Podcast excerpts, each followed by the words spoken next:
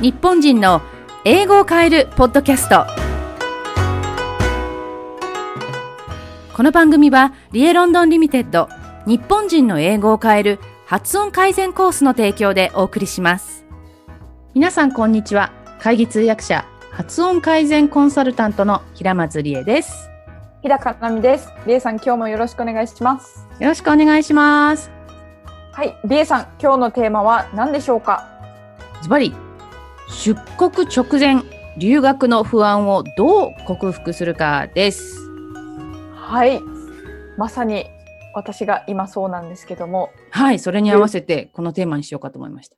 はい、もう留学して、学校に通って、どうなるかなっていうことで、全体的に授業についていけるかなっていう感じで不安なんですけども、はいやっぱりリエさんもそういうことありましたか？ありました、ありました。もうみんなこれはあると思いますよ。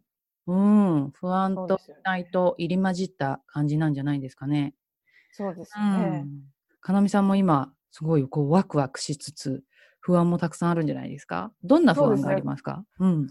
一番は授業についていけるかです。その授業を聞き取れるか、あの、他のうん。クラスメートとやりとりがうまくいくかだとか、うん。人たくさん読んだり、ディスカッションしたり、うん。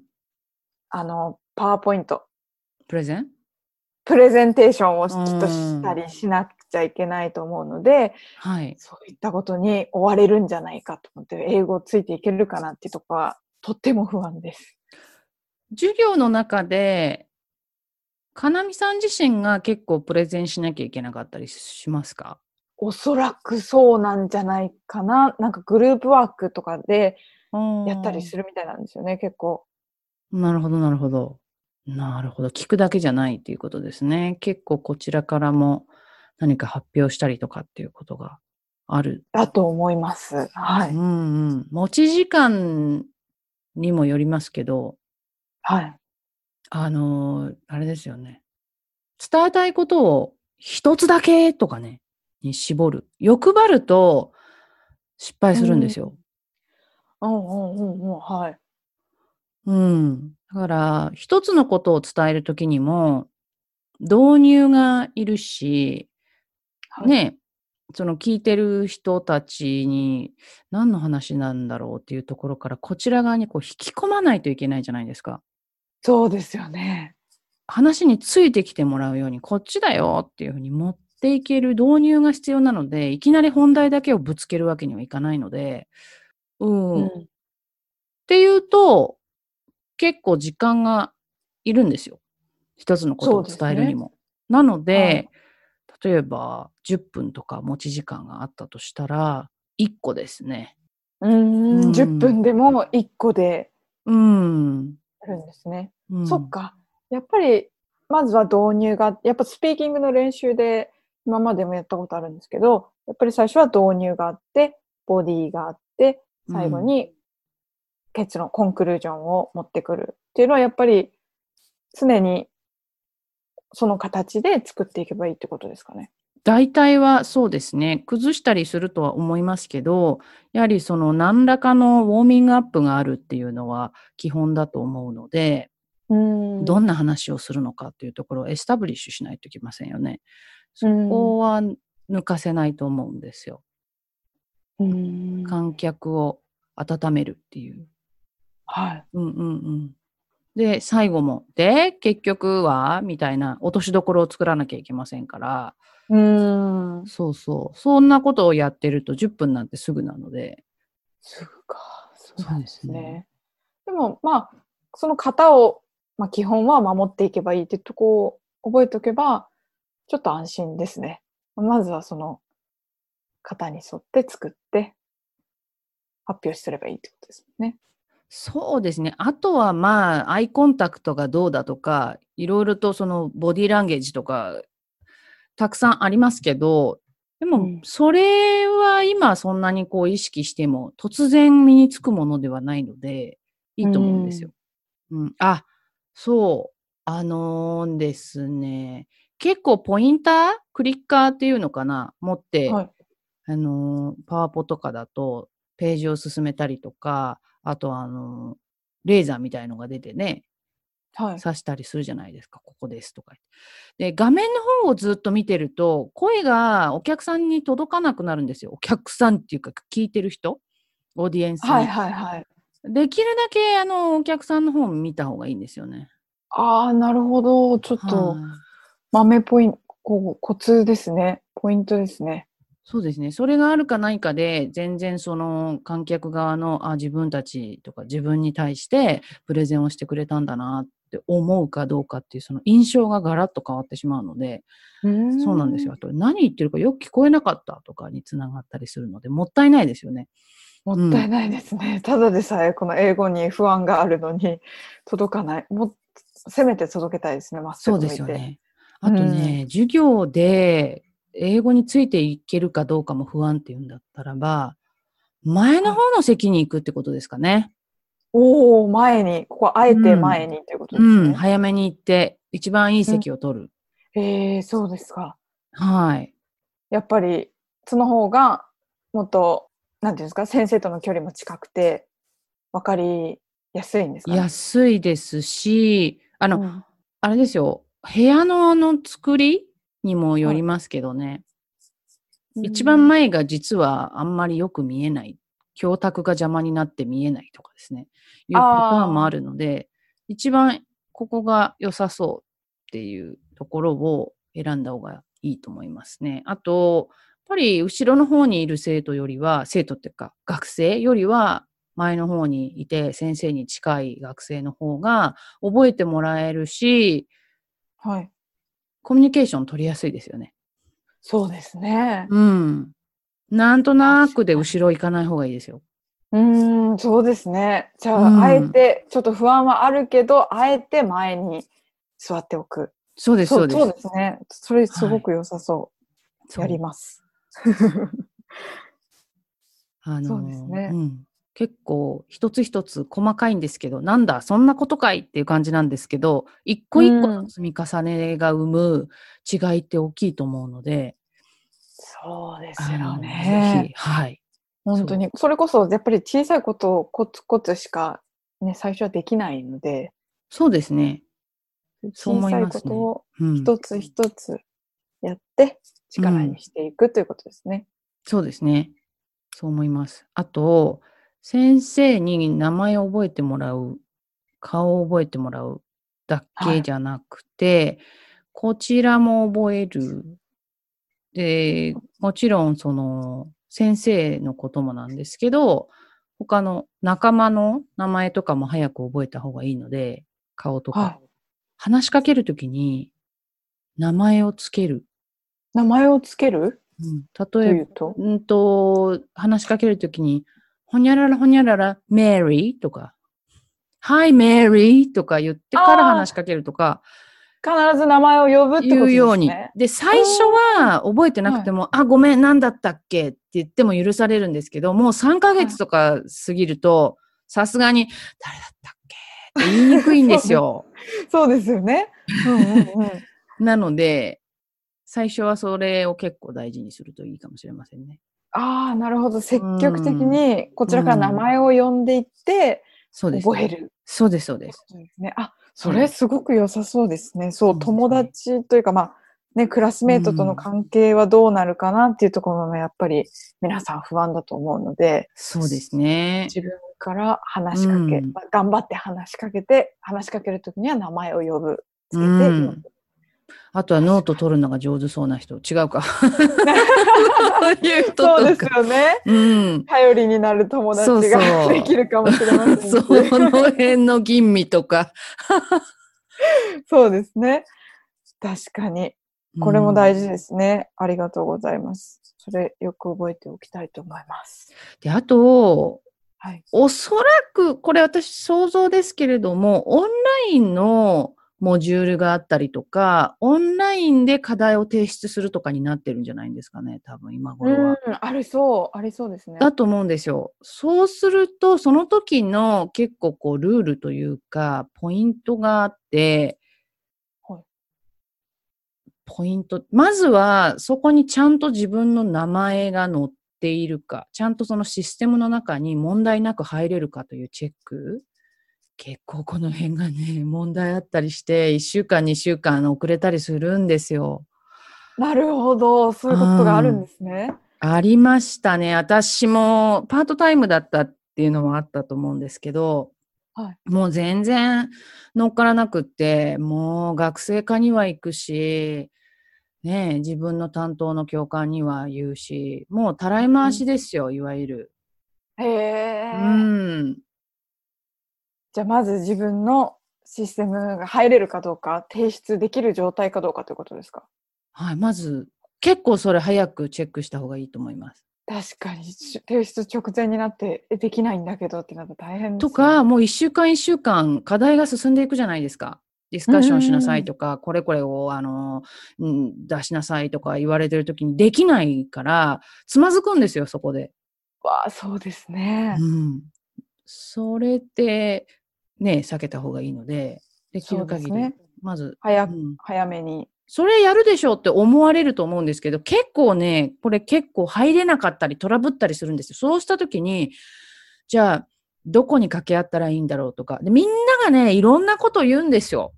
はいはい。うんうん、これは IT だとか、うんあの、いや、そうじゃない、これはアカデミックだって、が学校の、なんか講師側に言ってくれとか、講師側に行くと、いや、そうじゃなくて学生会行けとか、あの、適当なことを言ったりするので、ああ、なるほど。そういうことも含めて、ちょっと時間を見とかないといけないんですよね。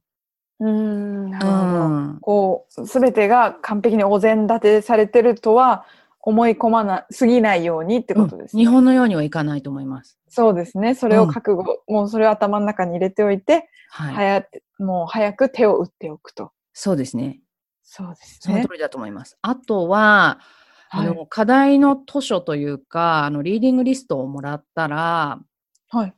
早く読み始めた方がいいですね。わあ、うん英語で読まなければいけないってことですね。忘れますけどね。でも、あの、あと、あの、試験とか課題の提出日が近づいてくると、みんなが借りるんですよ、それを。ああ、なるほで、ど。借りられなくなるのと、2回目まではね、2回目、3回目借りることって難しいと思うんですね、同じ図書を。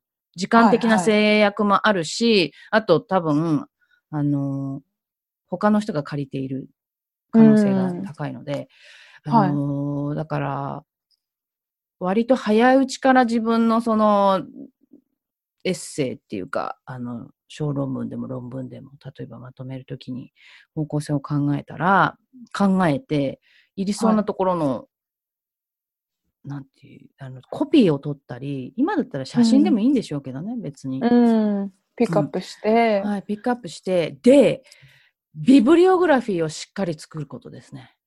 ビブリオグラフィーというと、どういった参考文献のその出典内容っていう情報を全部後ろにつけなきゃいけないんですけど、あはいれが結構大変なんですよ。後でやると思うと。ああ、なるほど。はい。なので、ああ、あの、こうし、なんていうのかな、こう、かあの本の名前何だったっけ？とか、あの、エディションは何だったっけ？とかなると困るので、で、ネットで調べればいいじゃんと思いがちなんですけど、いや、それはあの本を借りたときに、表紙を開いて内側に載ってますから、はい。英語の本の場合は。うん、もうちゃんまとそれをもう写真撮るか、コピー撮るかしておく。うんうんあと、どこから引用したか、ページ数とか、誰なのかとか、あの、絶対その辺の情報が後でもう一回やるっていうふうに思わない方がいいです。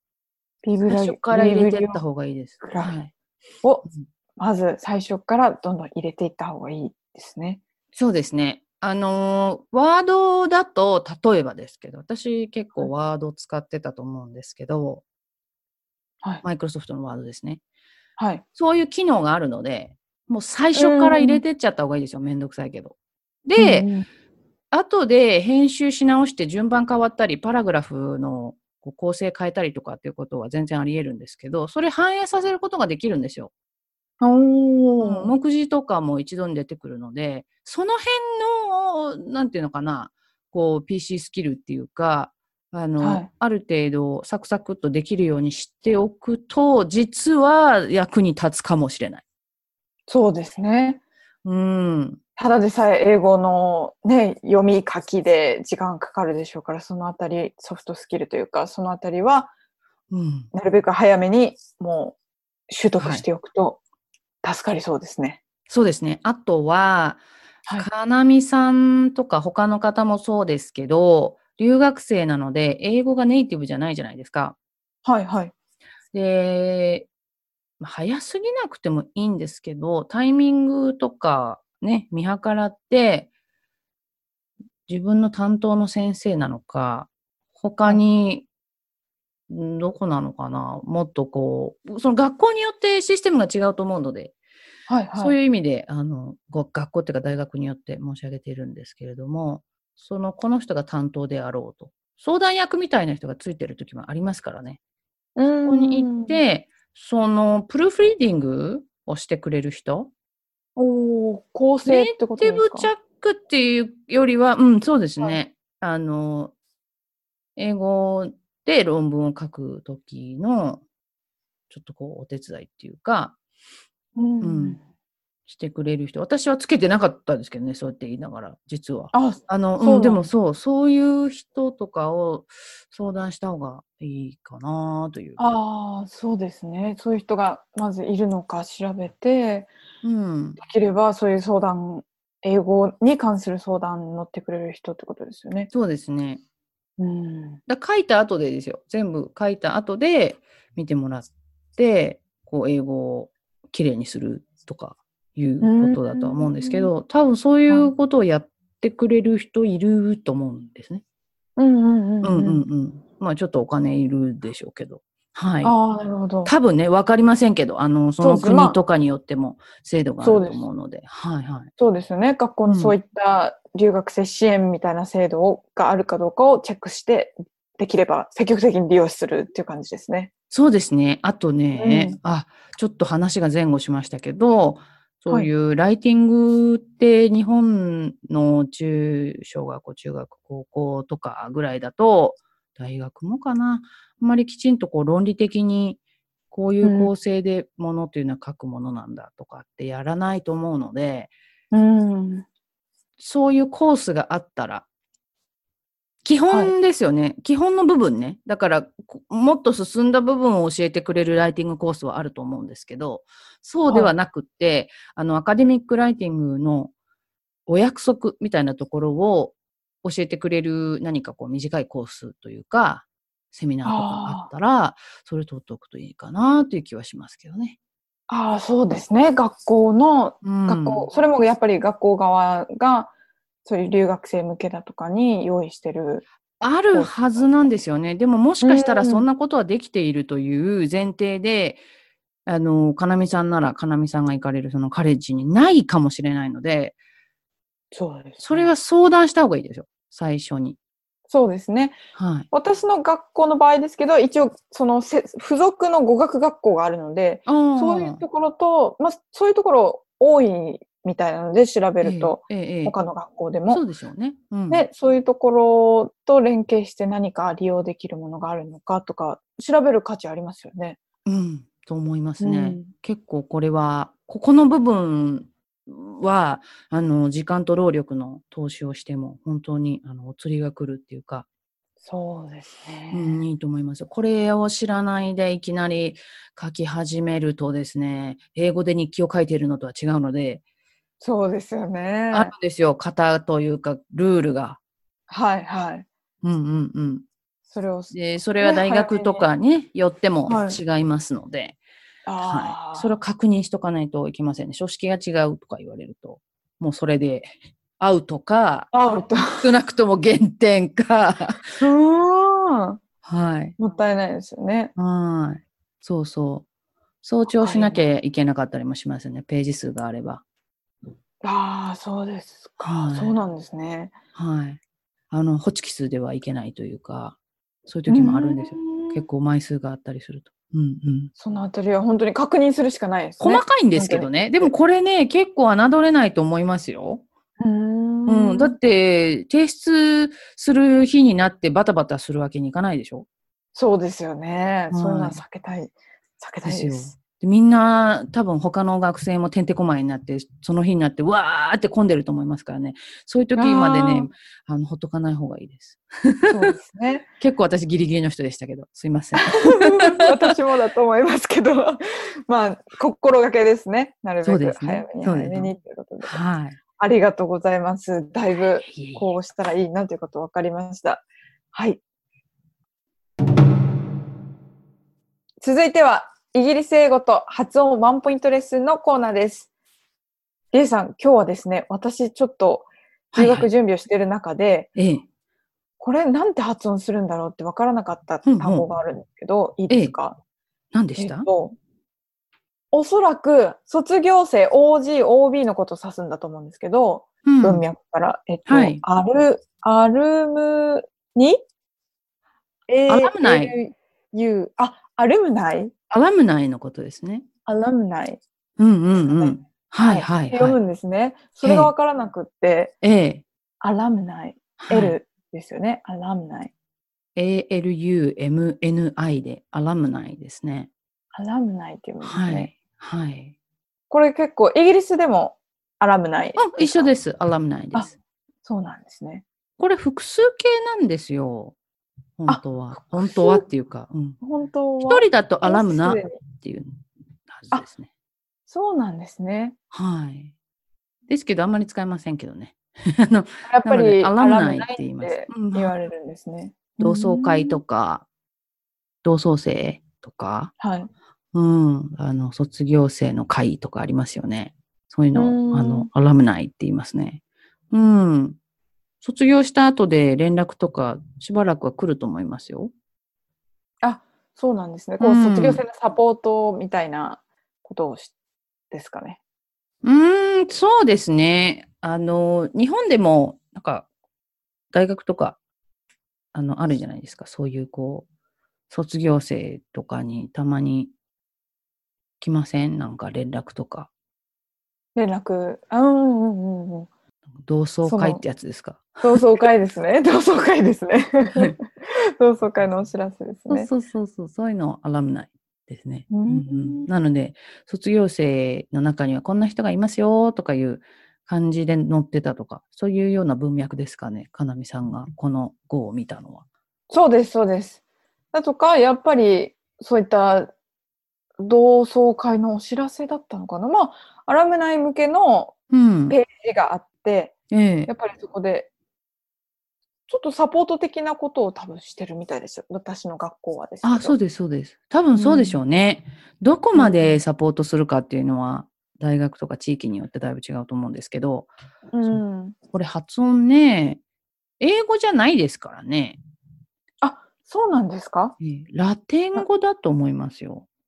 ラテン語ラからテン語かできギリシャ語、多分でラテン語ですね。ん。うん、いっぱいあるんですよ、そういう単語。ああ、うんラテン語から。はい。古語なので、ラテン語とギリシャ語由来の、うん、うん言葉って結構あるんですよ。医療系とか医学系の言葉はギリシャ語が多いって言いますよね。ああ、そうなんですうね。ん。へえ、ですそれ知らなかったな。習うんですもんね。ラテン語、ギリシャ語。必須じゃないと思いますけどね。あでも、選はい。択で。うんうん、日本で国語でほら漢文とか古文ってやったじゃないですか。はいはい。あんな感覚じゃないかなと思います。ああ、なるほど、なるほど。でもあれですかね、日本の場合は必修、必須でしたっけ？みんなやらないといけなかったですっけ？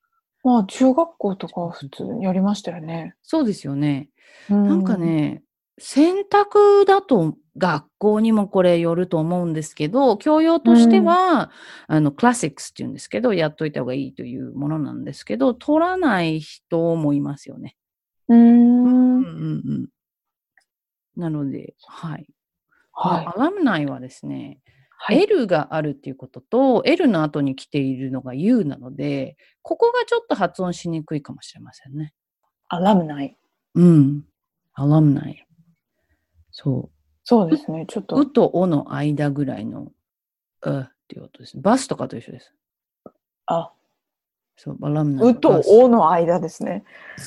うとおない。バス、バス、バス。アラムナイ。そうそうそうそう。そうそうそうで。そうです、そうです。そんな感じでできありますね。がとうございます。はい。単数形はアラムナですね。アラムナ。単数形はアラムナ。そうですねすありがとうございます。はい。